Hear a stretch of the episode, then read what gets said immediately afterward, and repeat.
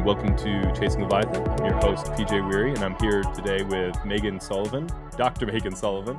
Uh, she is the Wilsey Family Collegiate Professor of Philosophy at the University of Notre Dame. She serves as the director of the Notre Dame Institute for Advanced Studies, also is the founder of Notre Dame's God and the Good Life program.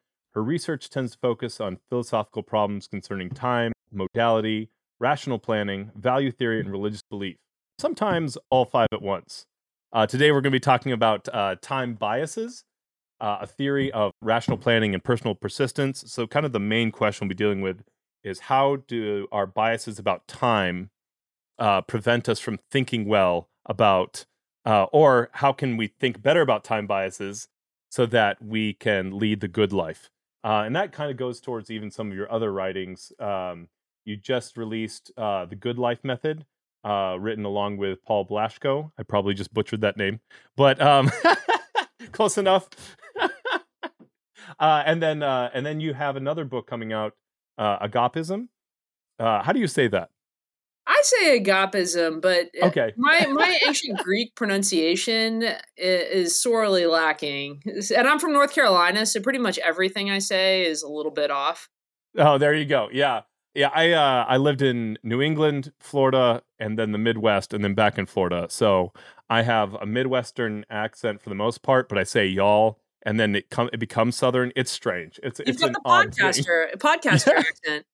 Yes, generic generic North exactly. American uh, broadcaster accent. Yes. Uh, so agapism, moral responsibility in our inner lives, uh, which eh, that's the tentative title, and uh, really excited. Uh, to have you on. I think uh, you definitely uh, completely match what Chasing Leviathan's all about. This idea of pursuing big questions. So thank you for joining us today. Oh, thank you. I'm really excited to talk about this. Uh, so tell us a little bit before we get started. How did you one get into philosophy, and two, um, how did you get interested in the good life in particular? These are great questions.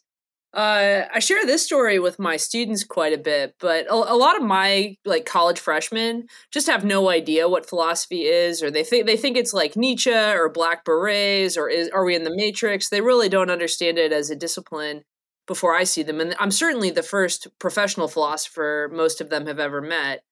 But when I was in high school, one of my very best friends, her father was a philosophy professor at the local university. So I actually did know a philosopher, or at least really knew the child of a philosopher when I was younger. And I remember I was a super judgmental, totally awful teenager. And me and my catty friends from high school would talk about how we did not understand how this was a real job, and like we, we couldn't understand his books, and like we were we were I I had harshly judged philosophers before I even got to college. And if you told me when I was seventeen I would end up having that job, I would have probably begged you to kill me. But I, that's because I was totally benighted. You know, I was very self absorbed and kind of in the cave at that phase. I went to college at the University of Virginia and uh, thought for sure that I was destined to be a lawyer. Mm. And I loved doing debate when I was in high school. And I uh, planned on majoring in politics at UVA and just going straight into law school and was dead set on that. And like all freshmen, I couldn't get all the classes that I had in my master plan that first semester. And my academic advisor stuck me in this ethics class called Issues of Life and Death, which you know sounded close enough Ooh. for my purposes to the kinds of topics I cared about in politics. Yeah. So I took it and it was this huge lecture class taught by Cora Diamond. I know now that she's a very prominent uh, philosopher, but at the time she, you know, I could I couldn't have picked her out of a lineup. And and she was so magnetic. And I loved everything that we read in that class. And I just remember the very first assignment we got for the midterm. We'd been reading a bunch of David Hume on uh, on suicide and personal mm. identity. And she posed us this essay question for the first midterm is it uh, morally acceptable to commit suicide? Which seemed like such a dangerous question for me as a freshman. Like, is she? I was. Yeah, I just remember thinking, yeah, "Are allowed to ask that? Am I allowed to answer it? Um, is this a trap? Because it just seems so like you know, like a live wire question." And you know, we had to make an argument using the the methods that we'd been learning in the class and she really wanted to know she wanted us to know the truth about the answer to the question so it's not just mm. what dead people thought about this question but what is the answer and i just the part think? of me that loved debate the part of me that like clearly had this itch to ask philosophical questions just absolutely loved working on that assignment and i loved it so much more than my other classes uh, where i just felt like i was uh, trying to figure out other people's views but i wasn't necessarily moving anywhere. So i remember after that class i thought i'm going to make philosophy my hobby. Like i'm going to take more classes like this. They'll be like a way of letting off some steam and finding meaning in college but of course i have to keep taking government and econ classes because i'm going to be a lawyer. Um and uh, as as I love that philosophy is just your hobby, right? Like m- questions of meaning. Eh, that's what I do on the side. Yeah. I made a plan when I was 16 to be a lawyer, and I'm not never ever going to revise it ever. uh, and of course, my I, I did an internship the summer between my second and third year of college with this kind of pre-law research sort of internship thing and on paper it looked really awesome and I hated it. I, I had this mm. journal from that summer where every day I would go to this job and just r- journal about how much I didn't like it and how bored I was. And I would go home at night. I was living in a college dorm in another campus at that time. And I go home and I would read philosophy books and Stephen King novels. And I remember getting back from that job uh, in August and I went to one of my philosophy professors because by then I'd taken a ton of philosophy classes for fun. And I remember looking at him and just being like, "Oh, Professor Merricks, I'm so sad because um, I'm just sad that I have to be a lawyer when I grow up, like because I really don't like it, which I which I discovered about myself this summer. But you know, that's that's what it is. Um, and I remember him looking at me being like, "You don't have to be a lawyer. like nobody, whoever said that you had to do this. If you know, if it turns out you don't like it, um, and it's clear you really like philosophy. Hmm. Uh, philosophy is a really hard job to get. I remember he was he was kind of clear with me on that, but he's like, "But it's great, and of course you should go after it while you're young." Same, say it's, it's the equivalent of like saying, "PJ, you should like try out to be a rock star, or you could be president, maybe." um, but he was really supportive, and so were some of my other professors, and that's that kind of set me on path. Mm. Um, but yeah, yeah, I do tell my students like, you know, you, you really have no clue what your real desires are when you're 17. And that's one things philosophy is quite helpful at, at helping you grasp. Yeah. I, um, I've ended up going in other directions. You know, you, um, I'm a digital marketer by day. Yeah. But, uh, you know, this is me getting back into it and yeah. hopefully, you know, um, whether it makes money or not, you know, it'd be wonderful for it to make money. But the uh, uh, it's so interesting how useful. Like I got a master's in philosophy from uh, Trinity in uh, Deerfield, Illinois. Yeah, and like how useful that's been for business. Oh, and oh, yeah. uh, it's so like on paper you look unemployable. except as a teacher and then i actually went on to teach you know it's interesting uh, and then i found out i was n- i'm i'm good at certain aspects of teaching but I'm very bad at uh, uh, motivating people to learn because I don't understand why they don't want to. So, oh, no, totally. Totally. One thing, one of the areas that I work most on is metaphysics and like philosophy of time. And it's one of the classes I like to teach the least, or I find the most difficult. I like to teach it, but I find it the most difficult because it always devolves into me just like being like, why don't you love this? Why don't you see it? Which is not effective pedagogy. It helps to have a little bit of distance, I found, for getting students really like excited about a project. But I, I spend about half of my life right now yeah. academic administration, which is much more like working in a business yes than it is um, like working as a as a philosopher and i use philosophy all the time uh, yeah. in trying to help people reason through a hard decision or trying to make something that's really complex more clear and systematic uh, or even just trying to think about different ways of looking at a problem that we're really stuck on. This happens a lot in my job is you just get really stuck in yeah. one way of thinking about how something should go. And philosophy is really good at pushing you to think about a different po- I, I, was literally i'm looking at my yeah. whiteboard in the office today literally describing to one of my colleagues this idea of a budget as a possible world today. Oh, think about this using modal logic she, she did not find that particularly helpful but i found it very clarifying.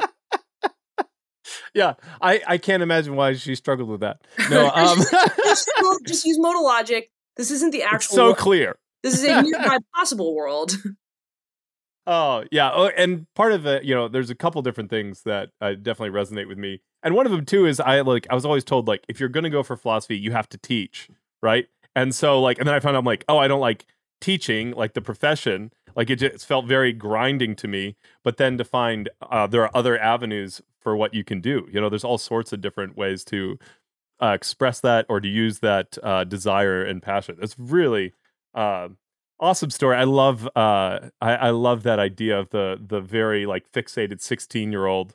Um, it's very clear like why you are the way you are today. Like you were able to to push through and achieve something that it's very difficult to get a job in philosophy, just like you said and oh, that's yeah. that probably no, comes from that. like I, I sometimes also feel like it's like mr magoo like you know you're just kind of blindly walking through optimistically all of these obstacles. And it just yeah. it just it just keeps working out like the crane picks you up right before you fall in the ditch and you end up at notre dame. Yeah no it's, it's a good really... it's a good uh, good system if you can get it. It helps to be blissfully unaware of all the danger i think yeah, the, the classic uh, Han Solo, never tell me the odds, right? Yeah, like, exactly. Uh, yeah, exactly. um, so tell me a little bit, how did you get interested um, specifically in the good life? Like that seems to be a very big part of what you do. Yeah.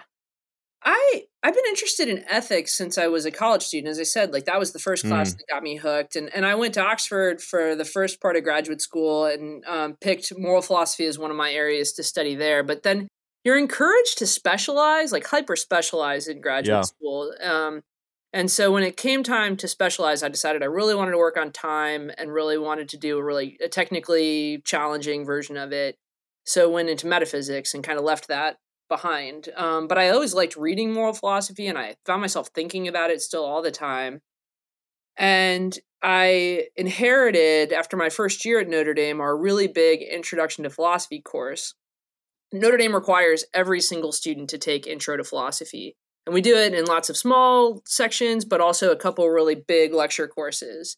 And so I got the big lecture course, and originally I taught it the way that I had learned how to teach intro philosophy when I was a graduate student, which is, introduction to the philosophy major. So you you do Plato and Aristotle and Descartes and Kant, and you do some logic puzzles like the liar paradox, and you give them exams and uh, and you hope they have a good time. And that course honestly does not make a ton of sense at Notre Dame because every student is taking it, and like two or three percent of them optimistically yeah. have any interest in taking more philosophy classes. So you've like prepared right. them eh, for something that they have no interest in continuing on with. And this, after a few years, started to really uh, weigh on me. Around the same time, my baby brother went to college, and so I suddenly became really personally invested in like what happens to people in college, and, and financially invested. I paid my brother's tuition, so I oh, uh, was like, what is what what exactly is going on for people in college? And uh, talked with some colleagues here about what we were doing in intro, and and basically came to this idea that really wanted to have a big discussion in our intro courses with students about what what the good life consists in, advice they might find useful from philosophers, some of whom we'd already been studying, but we hadn't been introducing them under this mode of presentation. Like we'd been introducing Plato as this dead guy who had crazy views about like authoritarian governments and tripartite souls. But we were kind of underselling Plato because he also has really relevant views about like how hard it is to be happy in de- in a democracy, which turned out mm. in like 2016 to be a question on a lot of my students' minds. um, yeah, very and, very relevant. Yeah. Oh my gosh. So so I had some partners in crime here on campus, and we basically thought like let's try to blow up our current intro class and really think about what it would mean to teach people about philosophy or introduce people to philosophy as a way of life Hmm. and realize that there are a lot of other faculty uh, all around the country who think about similar questions, and that was really energizing. I find thinking about what I want to teach people about is a really good heuristic for me to think about what I want to research myself because I, I, I that helps me get an idea of where the interesting questions are and what my state what i have to say about those questions. And so that the good life project really started with thinking about what i wanted to teach freshmen at notre dame and what i wanted my brother to be learning at brown. That's where he went to college. Um, and then it just grew really rapidly. Uh, and now you know I, I think it's one of these really exciting intersection topics in philosophy where there's opportunity for really interesting new work in virtue ethics and i wish a whole lot more graduate students were working in ethics right now because i think it's mm. a, there are all kinds of fascinating questions um, but they're the kinds of questions that you can study in the evening and then the next morning go and teach a live studio audience and that's that's like that that's the joy of philosophy uh is when, Yeah. when you get that kind of synergy Yeah. Um man, and, and I I personally I'm and I'm looking for it and I I know that so, I haven't been able to do like really scholarly research finding it, but uh those kind of answers or questions are just over the horizon with like gene editing. I mean, some of it's already here. Oh, gene yeah. editing and the digital landscape. When you talk about like, um, I mean, for me, some of the best literature about what's going to happen with like Meta with Facebook, yeah, are like things from science fiction. you know, and we have um, so the, the idea of like embodiment. Um, had Dr. Richard Kearney on to talk about physical touch, and that I mean that was, you know, a, and it was just an kind of an introductory volume to the idea of it, and it's just such a the, that idea of embodiment uh, and what we're losing or, or and what we're gaining by by these kind of digital presence is um I it'd probably be better if we thought about it beforehand before we just like start messing with our neural chemistry. But you know, so far we've decided to play catch up. So I think about this. I think about this all the time. Actually, I was just at a research seminar where I was listening to a paper by a political theorist who works on how to make online, fully online communities more democratic, and like what would it mean Mm. to tell if an online community is acting democratically. But one thing I was that was going on in the back of my mind during the seminar is how quickly in my adult lifetime the default has switched with respect to how normal digital life is. So I remember Yeah. when I was a college student, you would have a class on like minds and machines. mhm. The, the the professor would really have to argue uh, that you should think of yourself like a computer. Like that, like that would be something that would be really strange and like far out. And the philosophy professor um, would give you Turing and give you um, readings to try Yes. to convince you is more real than you think it is. And Yeah. now, kind of under the surface, the default is totally switched where I have to tell, I have to try to argue students out of the view that they're computers. Like they Yeah. really think of themselves as fleshy computers that move into different software spaces and that like synchronize or don't synchronize with other computers um, and that like it just seems like the most natural thing in the universe for us to think of ourselves like as digital lives as just being lives. And digital Yes. communities as just being the community that i'm part of. And i'm a computer that's located in south bend and um, and it just like when when did that default switch what were philosophers doing when that happened? Yeah, yeah. I mean, it, it's really yeah. I, I I do feel like there's a huge gap in in what's coming and what we have prepared for. So I think that's I mean that's part of even what uh, I hope to just bring more and more to the forefront uh, with with chasing Leviathan. But I think you know it. Uh, part of the reason I'm so interested in your work with uh, time is I think that that provides a, a slightly different uh, angle to view a lot of these things. Um, so talk me through kind of the the framework uh, and your kind of argument, and then we can you know pursue more specific topics uh, for your book, Time Biases. Which, if you want to, sh- you can show that cover. You know, the Yeah. available people. wherever fine books are sold There you um, go. from oxford university press and amazon um, oh yeah, also kindle version uh yeah so Speaking the of digital presence, time yeah. is also I, I they came out of another class at notre dame uh, uh, Mm. eight years ago i was asked to teach this interdisciplinary class about time to sophomores Mm. and you can only really get away with like one or two weeks of teaching non-philosophy majors about the metaphysics of the passage of time before they totally lose interest and hate the class so i, I felt a lot of pressure to get interested in how like psychologists think about time and how people in literature Mm. think about time and economists think about time and so i started reading to try to find interesting things to to bring to class to, for us to read together in the Mm. seminar and then realized how many questions I had. Like, I really wish somebody had taught me about how psychologists think about cross time trade offs when I was young, because I would have been really engaged by it. So, the, the premise of the book is there are two kinds of time biases which philosophers have been talking about since the ancient Greeks. But contemporary philosophers very rarely talk about in the same conversation. The first kind of time bias is one that is uh, of interest to philosophers and psychologists and economists and is constantly debated. And mm. that is what we might call near bias. And it's basically our tendency to care more about events that are going to happen sooner and to care less about events that are going to happen in the more distant future. And we care about this because this near bias predicts all kinds of seemingly bad decisions that we make. So one example that gets talked about all the time is like the marshmallow test. You know, Walter Mischel, that very famous late philosopher from Columbia University, um, did this really famous set of experiments with four-year-olds, where he uh, he offered them one treat immediately, but if they could wait and not eat the immediate treat after ten or fifteen minutes, the experimenter would come back and give the kid a double the treats, like double the yeah. M&Ms, double the marshmallows.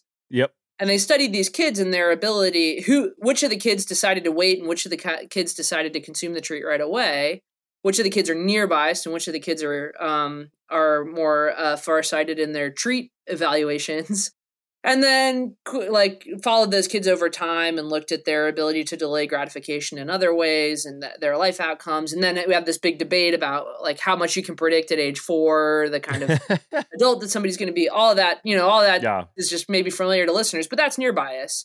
And psychologists and economists are very interested in measuring how near biased we really are and what whether it depends on which kinds of decisions that we're making this is really important for the government to know, for instance, because we mm. want people to save money for retirement and we want people to invest in long-term schemes so that they don't um, they don't they don't become destitute.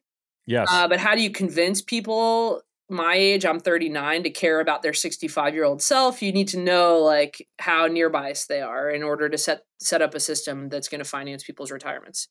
Um, philosophers have always been interested in near bias because there's a big debate about whether it's ra- it's good or bad. Like mm. Plato thought it's bad. In the Protagoras, Plato uh, and Protagoras are having this dialogue, or Socrates and Protagoras are having this dialogue about how you should raise your kids. And Socrates tells his friend, Look, we don't have fur, we don't have sharp teeth, we don't have a lot of natural advantages as humans. The one thing we have is our wits. And the mm-hmm. most important thing we can teach our kids is how to be farsighted, like how to measure the the future potential future outcomes of their decisions now, so that they can set themselves up to be in favorable circumstances and live the good life. Um, and so Plato came down really hard that you shouldn't be biased towards events that are going to happen sooner. You should try to cultivate farsightedness about your life. But other philosophers, like Derek Parfit, very famous philosopher in the 1980s, says why that 65 year old Meghan is so freaking different to 39 year old Meghan. She's going to be significantly older. She's going to have really different desires and interests, mm. tastes. Her body's going to be quite different. She's causally like related to me, but that's about it. Why don't I just give my money to 65 year olds now that I care about rather than hiding it in a stock? um, and like you know from the standpoint oh, of yeah. like you know what it means to care about the right kinds of things she she could be another woman as far as i'm concerned and so farsightedness mm. is is not it doesn't shouldn't have the significance that plato thought it was so that's that's near bias now the second bit which philosophers have been obsessed with since the greeks but psychologists and economists have only relatively recently become interested in is what we might call future bias Hmm. And this is our tendency to care a lot more about what's happening now and what will happen in the future than caring about what has already happened. And you guys again already like kind of know this. Don't cry over spilled milk. Um, captures that captures future bias in yes. a single adage. This idea of if there's nothing that you can do to affect something that has already happened in your life, don't bother being concerned about it. There's nothing rational or irrational about somebody who like wishes or doesn't wish that some horrible event hadn't happened in their past. Um, if there if there's no way that caring about some issue some event could affect the decisions that you're making towards the future, then it's not important. Uh, just a just a side note. One of my favorite moments in my own life was my wife was pregnant and she had a bowl of cereal that she really wanted, and she took it out in the car yeah. And she spilled it in the car and she started crying. And I should have felt worse than I did, but I couldn't help but really enjoy saying, honey, don't cry over spilled milk. that definitely, that probably definitely yeah, made like, it worse. I suspect. I, I, know, I definitely, yeah. I, but it was worth it for the pun. Like it was worth it for the connection. I was like, I'm a terrible husband right now, but I can't avoid saying this. Like, yeah. Um, I mean, and then she started laughing, so she was a good sport. But yeah, I mean, into this question about regret. This is one of the things I talk yeah. about in the book. Is like, what? How does a rational agent think about um whether she's now living up to preferences that she had in the past or whether she regrets things that happened in the past um, and how in control do you feel like you are of your life? The greeks and the romans um, thought about this question a lot especially the epicurean and stoic philosophers. Um, lucretius this very famous epicurean philosopher thought the point of philosophy was to try to provide therapy to people who are afraid of dying like one of the hmm. biggest mm. issues that we face is that we are going to die and we're dif- distinct from other animals and that we become aware of this and it terrorizes us. And so Epicurus thought that one of the ways to get over your fear of death is to stop being so future biased. And he gives this mm. famous argument that we oftentimes think that death is going to be bad for us because there's this all this great future that we're going to miss out on. We have this kind of fear of missing out or FOMO. So I think like it'll be sad when I die because I won't be able to watch new shows on Netflix, or it'll be sad when I die because I won't be able to be with my grandchildren, or, or like all these th- events that I'm not going to get to be a similar, part of. similar, yeah, yeah, totally. These yeah, these are my mind. um, but Epicurus says, look, think about the fact that there was this huge epic of human history before you were ever born that you missed out mm. on. There were TV shows you didn't get to see in the 70s. There are uh, family members that you did not get to visit with because you didn't yet mm. exist. Mm. Um, that doesn't cause you to wake up in a cold sweat in the middle of the night and need your like safety blanket. Um, so if you're not afraid of all of all of this stuff you missed out on in the past, you similarly ought not to be afraid of everything that you'll miss out on in the future after your death. Um, and this is a way of kind, kind of trying to use uh, use identify future bias as an irrational bias and then say look if you can get over this bias you can have a way of convincing yourself that death won't be so terrible hmm. um, so philosophers have been debating this for ages and psychologists and economists less so but the point of the book is first i think we should think about both of these time biases in uh, as as uh, as more similar than they are different so if you think near bias is irrational some of those same arguments are can apply to why you think it's irrational for somebody to not care about their past.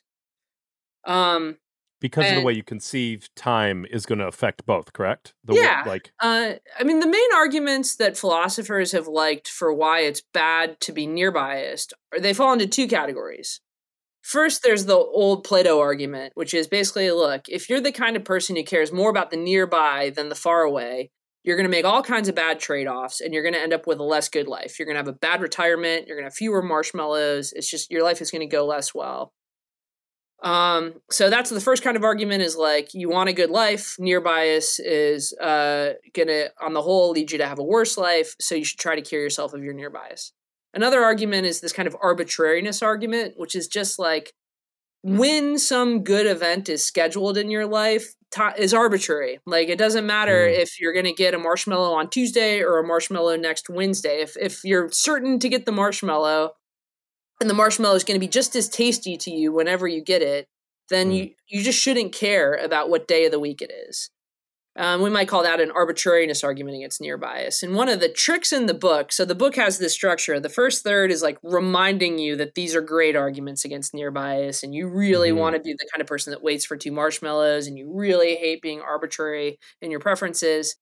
And then the trick comes the second third of the book, where I show that similar kind of success and arbitrariness arguments apply to not caring about your past. There are all kinds of way that, ways that people don't care who don't care about their past will make bad trade-offs. And yeah. there are all kinds of ways that people who don't care about their past are guilty of arbitrariness. And so, if you thought the first third of the book was making good arguments, you should think that uh, we have just as much reason to care about our past as we do our future, which is shocking to a lot of philosophers. Yeah. That, that's like the crazy twist because um, why on earth would somebody uh, care just as much about things that have already happened as things that are going to happen. And then the last third of the book is like, what would it mean to live your life as somebody who is temporally neutral?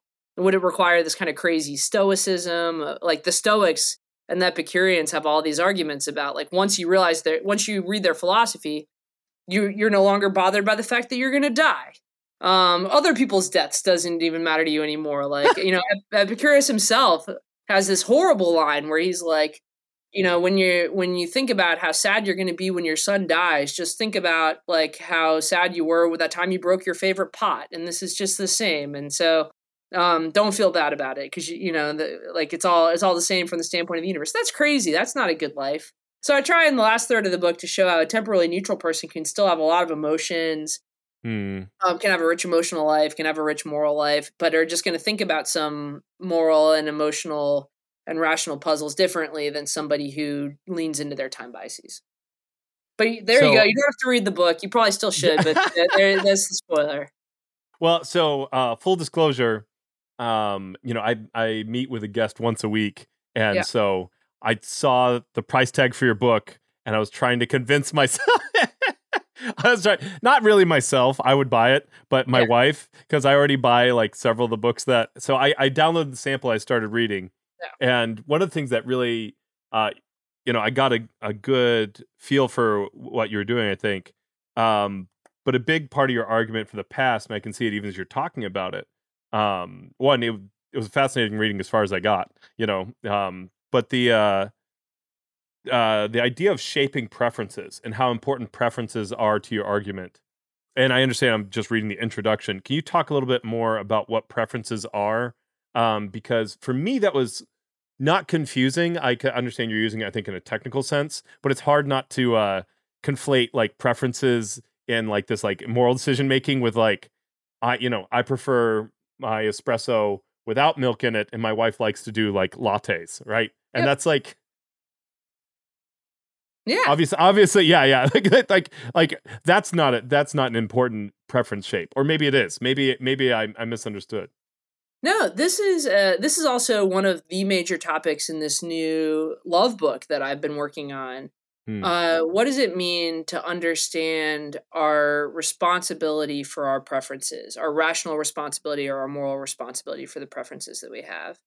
And there's one camp of philosophers, I think Aristotle falls into this camp, who think that the point of ethics and the point of thinking about rationality is to talk about whether actions or behaviors are moral or rational. Mm. But we can't, uh, we really can't criticize people's uh, basic attitudes. Um, and mm. certainly not, we can't criticize their attitudes, certainly not if they don't have any control over like acting on those attitudes. So for somebody like Aristotle, if uh, if you tell me, PJ, that you are really happy that World War II happened, like you just think that's great, that's part of like you're you're for it. Um, somebody like Aristotle is gonna say, whatever, man. Like you know that's like as long as as long as you can't do anything to cause another war, or get in a time machine and like make sure that World War II happens. As long as you don't have any power to act on such a preference, it's kind of indifferent from the standpoint of morality. Um, so the whole point of morality and rationality is to talk about what people do and not what people think. Mm. Uh, and I don't think that's right. I think that like there's all kinds of uh, attitudes, desires, um, wishes that we have for the world that we might not be able to act on, but they can be reasonable or unreasonable. Like I would totally love to have a conversation with you about if if you turn out to be the guy who's like pro World War II.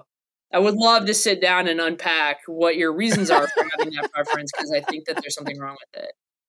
Um, there's another group of philosophers, and this is probably much more common in contemporary hmm. philosophy, decision theorists who all, who think that preferences are the thing that's interesting, but the individual uh, uh, hopes or desires or wishes or preferences that an agent has, we can't really criticize. We can only criticize their total packages of preferences. So, what do we mean by that? Well, maybe you prefer chocolate ice cream to vanilla ice cream, and you prefer vanilla ice cream to strawberry ice cream and those two ice cream preferences are like you're just you're just pre-programmed with them there's no reason you have them you just like pj comes into the world with those preferences but then you tell me that you also prefer strawberry ice cream to chocolate ice cream. So your preferences have this logical feature of being what, what philosophers would call intransitive. So you prefer right. Uh, vanilla to chocolate, chocolate to strawberry, strawberry to chocolate. Um, uh, you're in this like weird little loop where like if I'm your ice cream salesman, I can keep uh, I can keep like selling you new kind of ice cream for a penny, and you would keep making the trade until I took all of your money from you. Um, that seems irrational, according to a lot of decision theorists. So we can criticize people's preferences based on like how they all stick together and the logical structure mm. that they have, but the individual preferences are are um, beyond reproach. And I think that's also a little bit like short sighted for the reasons I just mm. mentioned. I think that, again, there's all kinds of preferences we might not act on, and they're individual preferences that we think should be based in reasons. We think people do a better job when they've reasoned a little bit more about their preferences. We don't care. I, you know, I don't lose sleep at night discovering that no people don't have great reasons for why they like vanilla ice cream over chocolate ice cream. But if somebody tells me they just like like a certain gender for president of the United States and they don't like another gender for being president and that's just how they're programmed. It's like vanilla ice cream. I just like men to be president. I'm like, no, we got to have a conversation about that. Like that's the kind of preference that deserves like more reasons. And that's the kind of arbitrariness that philosophers should criticize. So in the book, I, I lead off with talking about like let's think about our preferences as the kinds of things that we seek reasons for. And as the preferences are a bigger and bigger part of our life, we want better and better reasons for, even if we don't exactly know how we're going to act on them. And this is really important because one of the themes of the book is uh, trying to convince you that you should prefer really good events to happen no matter when they would happen in your life and you should prefer bad events to happen no matter when they would happen in their life so i want i want there to mm. be enough of a logical framework for uh, if you tell me, PJ, that um, suppose you, let's take one step back. This will sound a little wacky, but suppose you have amnesia and you can't remember what happened last month, and you have the uh, sounds about right. You have like two. yeah, fair enough. Those were all our COVID. Um, well, yeah, yeah. actually, it doesn't even need to be amnesia. Suppose you're just kind of yeah. like losing track of time and mm. you can't remember if you already did this really boring project for work or you have you have that boring project coming up you might think that you hope you've already done it and just forgot and it's it's already happened so you don't have to still do it my view about being rational in uh, in your thinking about time is that you should be totally indifferent about whether you've already completed the boring project or whether the boring project is still coming up, holding everything else equal, like your likelihood of finishing the project or how much you'll get paid or whatever. You shouldn't care about whether a bad event is still going to be in your future or still going to be in your past once the probabilities have come into account. And to even ask that question, mm. it hmm. has to be fair game that you could have the wrong preference about a bad thing that already happened to you and that you forgot. Like there has to be enough logical space for me to even talk about you being wrong for wishing that a bad thing had already happened. So that's just kind of like setting things up so the debate even makes sense. And the, the opening part of the book is like we have to talk about preferences in a different way if we're even going to start to criticize people for their preferences about the past. So uh, and help me here because I'm I'm tracking with you. To me, it seems very intuitive that uh, people's preferences about the past mm-hmm. are important, right? When you talk about the World yeah. War II, like that argument makes sense to me. Yeah. Like if someone's like, you know, uh, it's a real shame that Hitler uh, lost. You know, we'd be like, they're like, I mean, I wouldn't do anything about it today. You'd be like, I have a problem. Like, yeah. like I think everyone feels that revulsion, right? Like, yeah. Uh, there is like we understand there's an immaturity. Uh, I've seen memes where, like, uh, for instance, people found early photos of Joseph Stalin. They're like, actually, he was a pretty good looking dude, and I'm like, you know, I don't think that this is the way that we should like think about Joseph Stalin. You know, welcome to the internet. It's a strange place, right? And you know, it's all like uh, playing the uh, Russian national anthem over memes and stuff like that. Like, you know, digital marketing. I'm I, I keep up with this stuff, right? Yeah. And it's like I you know, uh, it's it's very strange to see then how pe- the same people then turn and like, oh wait, this whole Russia Ukraine thing's not so Yeah. like, oh maybe not so much. Um, but then when you're talking about uh, kind of this in- intuition that I'm like, for me, it seems like really obvious that I would have. I, I don't want to have to, and maybe it's the the expectation uh, and me not dealing well with the expectation of pain. That's often a Yeah. large large part of the pain. Um, but uh, if I have a bad project, I would have hoped that it would already be done. Right? Like, Yeah. I'm like, did I already do that annoying thing? That's it. That's Yeah. why the book is meant to be scandalous. Is then the rest of the book is trying to convince you that you shouldn't feel that Right. way. So let me give you. I'll give you some arguments. Yes. Yeah. Yeah. No. That's I. I'm following with you right up to that point. Yeah, So this yeah. is obviously the point of the book. I'm yeah, excited. so that's just like setup of like this book is going to say something surprising, because most of us think like, yeah, I totally wish the bad thing had already happened and the good thing is still coming up. So here's the first argument. Let's suppose that you are the kind of person who thinks it's important to avoid regrets. And what do I mean by this? I mean that you're the kind of person that when you're making a decision, you take into account how your future self is going to think about the decision that you made. And you do this so that you don't succumb to temptations. I'll give you an example. Like, PJ, let's suppose that I'm not a drinker, but let's suppose that I were. You and I are out to uh, for drinks after this podcast, and I have a cocktail, and I think it's pretty good. And I know if I have a second cocktail, I'm not going to be able to drive home, and I'm going to regret it. But the waiter comes around and offers me a second cocktail. And at the moment, I know that my future self will wish that I had not had the cocktail. but right now, my present self wants the cocktail. And so I decide to get the cocktail, even though I know as soon as I consume it and forever after, I will wish that I had not gotten the cocktail. It seems at least rationally permissible for me to say when I'm offered a tempting thing like a second cocktail, even though I want this now, I prefer this now, I am not going to take it because I know that in the future I'm going to wish that I hadn't taken it. So we can call that I call that principle weak no regrets. It's just kind of principle of saying like you're allowed, you're at least allowed to take into account how your future self is going to think about the decision you're about to make. So that sounds really good. That's a great principle for avoiding drinking too much at parties. Um, and generally, a great principle for realizing that you're an extended person through time who is responsible to yourself in the future. Well, Oh, you know, overspending also a great example. idea. Right. um, well, that principle does not play well with future bias. And here's why. So, PJ, let's suppose you really love cookies. I do love cookies. Um, and I say, PJ, I will give you either a half a cookie right now, or if you wait three days from now, I'll give you seven cookies. More cookies are always better in this world. I was about to say. Um, so you that sounds get- like heartburn to me, but okay, yeah. it's I'm kind of you. this is like the reverse of Walter Mischel's marshmallow test. Marshmallow test, you get Yeah. more. Uh, uh, oh no, sorry. Flip it around. Sorry. Let's suppose I'm going to offer you seven cookies right now, or I'll offer you one cookie seven days from now. So this is the reverse of Walter Mischel, Mischel's test. If you wait, you get less.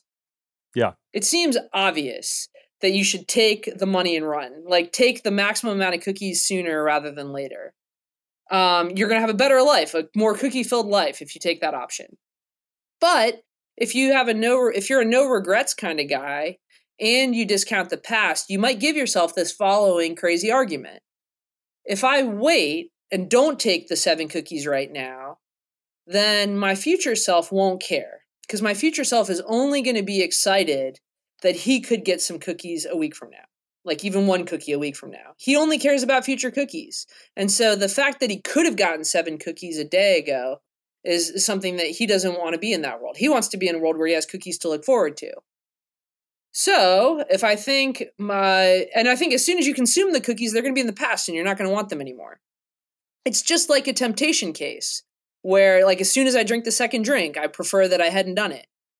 Yes. Uh, But unlike the temptation case, it seems obvious that you shouldn't wait for fewer cookies. You should just take as many cookies as you can possibly get right now. So either the the the no regrets principle is wrong, or you should care about your past cookies. like rational agents should keep track of how many cookies they've already gotten. It seems obvious to me it's the second. I mean, there's lots of philosophers that debate all the different logical like moves that you could make in response to a puzzle like this, but it strikes me that it should be a requirement of rationality. You you keep track of the cookies you've already eaten, and you give yourself credit for having eaten them. Uh, but that so it's requires, not a it's not a question of it's not a question of time. It's a question of maximum cookies. Yeah, just it just requires like being neutral with respect to your past cookies, like keeping those on on the books. Um, so that's one argument is like you're going to end up not making silly arg- silly trade offs uh, by keeping track of uh, some of your sunk cookie costs. Um, and that's an underappreciated point about rationality. Another really simple point, this gets us back to the old dead Roman philosophers. Um, let's suppose that uh, I get a bad diagnosis from my doctor. He says, You've got a really serious um, kind of tumor and you only have a year left to live. And I think, oh my gosh, this is a disaster. I am incapable of having a good life. I have one year left, and it's going to be a year where I'm quite sick and I'm not able to do many of the things that give my life value. Uh, there's nothing to look forward to. This is the worst news ever. I, ha- I like my life is is ruined. That's mm. a natural feeling, but yeah. you might think, well, there's another way of looking at it, um, which is uh, the way and the way the philosopher Seneca would describe this is like by turning around. By if you have no good future left to look forward to, you still have the opportunity to contemplate the great life you've already had. And maybe I spend my remaining year reflecting on how wonderful existence has been so far and all of the adventures that I've enjoyed and the story that I'd like to tell of my life. And that's not going to be enough. Like that's you know, that's not going to make me feel that much better about my disease but it's a way of me still understanding why I have a valuable life. And somebody like Seneca would say, it's totally arbitrary to think that the only things that give your life value are future things.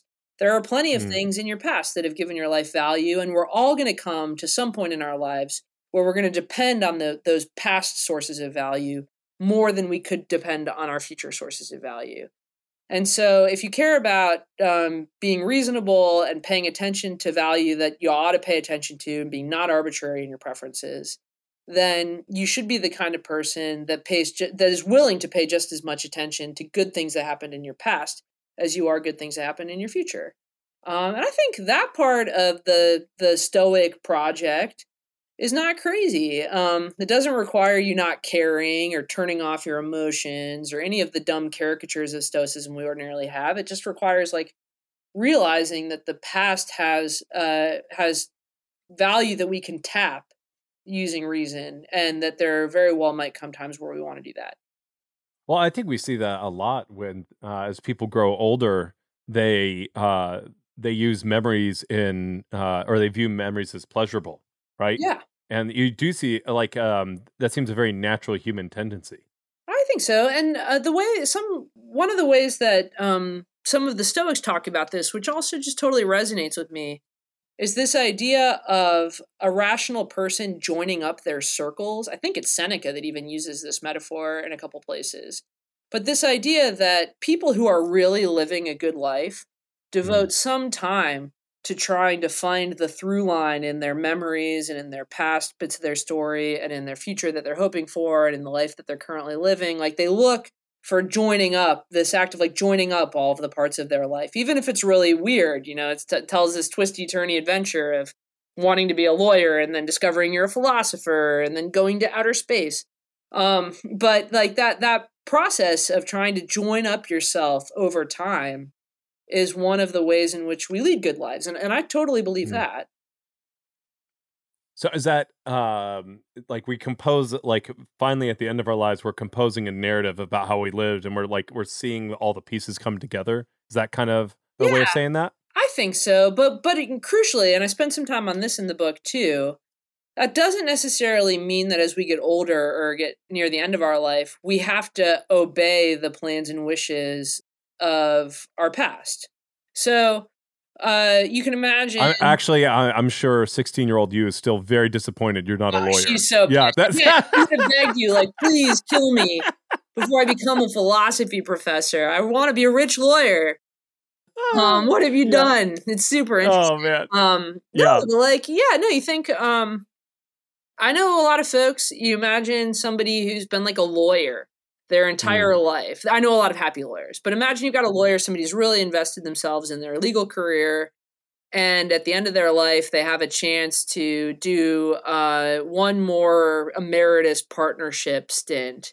Mm. And that would seem to be very meaningful because it would play into this identity that they've cultivated and this story that they've told themselves about their whole life. But they're just not feeling it anymore. Like they're happy that they used to be a lawyer and now they want to just be around, you know, just hang out with their grandkids or and watch a lot of Netflix and get involved in hobbies. Like it's totally fine. Like it's fine for um, you don't have to strive for a certain kind of external narrative coherence. It's not like we have Hmm. some genre that we're trying to write our lives into. Some philosophers think that, but I really disagree with that. It's Hmm. more that rational agents pay attention to the things that have been valuable about their past, but also feel totally free to find new sources of value in their future. And time Hmm. bias says you can do that. Whereas other kinds of like more narrativist views about the good life are, are also more restrictive. Like you gotta, as you get to the end of your life, you really have to stick to the narrative or stick to the story. And, and I don't think rationality should require that of us. So you're looking, yeah, from that perspective, you're looking for more coherence out of your life's narrative, and that's not necessarily the case. Yeah, I think that it, I think you can appreciate the value of events in your past and in your future, and look to to try to find a story that incorporates. I mean, you're living the story that incorporates all that, but you shouldn't try to like force things into into like an external genre. So so imagine I, I've been following uh this really interesting phenomenon recently of elite athletes quitting their sport like wondering, you Mm. know, is Naomi Osaka going to quit because she's clearly not enjoying tennis anymore? Uh, rational agents don't think that because their past selves were really invested in a plan, that fact alone gives them a reason to keep doing it after they don't feel the the preference anymore. Mm. That's the bad kind of honoring sunk costs, and I think maybe Naomi should think about a new career. She's tennis is not doing it for her anymore.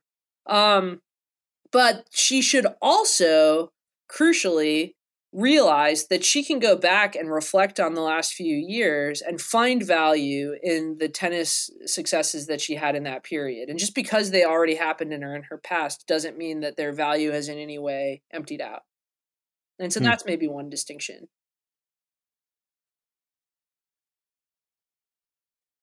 Yeah. So, and I want to be conscious of your time here because I know that we're Yeah, running up we got against it. I got to hop off in just one minute or two. All right. So, uh, with that all said, Yeah. how would you, uh, for our listeners, what are the what are the big takeaways for to to think in this way to help them lead a good life? Uh, You've given several good examples already, but uh, what what were some good questions they can ask themselves to to maybe reassess? Am I am I living with a time bias that's actually hurting my chance of the good life? Yeah, uh, I give in the in the seventh chapter of the book. I start to lay out my practical advice, which you guys should always be nervous about taking practical advice from philosophers. Uh, so true. with a grain of salt. But here's some practices that Hmm. I have taken up since I've started thinking more seriously about temporal neutrality. Hmm. First, the last two years have been full of disappointment. Uh, Like Hmm. I will be looking forward to a trip, and then because of COVID, it will get delayed by like a year. Um, I had a trip I was meant to make out to North Carolina that I was so excited about, and it got delayed by two years which Mm, can just feel really devastating, especially when it keeps happening. yes. Temporal neutrality says uh, I get frustrated because something I was looking forward to gets pushed forward in time. Hmm. Recognizing that that frustration is kind of normal human response. Uh, the, I, we've been wired by evolution to pay attention to things that are more certain and things that are going to happen sooner or likely or more likely than things that are happening later. But I can also cause myself to think, uh, even though I might feel frustrated, that trip is going to be just as great for my life two years from now as it would have been next month. And Hmm. I'll I'll make myself think about what I'm going to value about that trip when it happens. and also be able to give myself like a rational story about why I have that still to look forward to, even if I'm not feeling the anticipation right now because my emotions just haven't caught up with my preferences. Hmm. Um, that's super helpful. I think another thing that's really helpful, and this gets into the past discounting topic, is when things get canceled or or you hit a kind of roadblock where you're not sure what's going to happen next in life and i think a lot of folks are in that situation as now as well they just don't know what to look yeah. forward to anymore and they're yeah. wonder and, and they're burnt out and kind of despairing because of that Pat, being uh, getting rid of your future bias and cultivating an appreciation and contemplation of the past can be extraordinarily helpful in those kinds of stressful situations. I think about another Stoic philosopher, Marcus Aurelius, who had like a stressful life. There was a pandemic. He was fighting a war with the Germans. He was emperor of Rome. He had a lot going on, and there was massive uncertainty. Mm. And he writes in the meditations in his journal uh, I keep wanting to go on vacation. I'm like anybody else. I really want to like just have something to look forward to, to go to a quiet, restful place. And I realize that that's not available to me right now. But mm. I, mm-hmm. I have to remind myself that I always have the option of going into my memories and enjoying them and realizing that no matter what circumstances I might be put in in life, like, you know, stuck in my basement zooming for 20 hours, away from people I love, not able to go to the ocean or the mountains, I have mm. cultivated this memories of being with these people, of being in the mountains and being in the ocean. And those are part of my life and they're they're always there available for reflection and appreciation and it's something that you try you, it's uh, something you carry with you. And I think again those realizing that you have those kind of practices to time travel back into your past to travel into your distant future rather than the nearby future gives you a lot more freedom for enjoying aspects of your life than you'd get if you're just stuck in this really narrow-minded only the nearby future matters. Yeah. No absolutely. And i think that's a great way to end especially since i know that you have uh, another appointment but yeah. uh, just want to say thank you and uh, i think that's super a very helpful way to think about it uh, so if you enjoyed today's discussion, uh, please uh, like, share, and subscribe so that someone else can hear it too.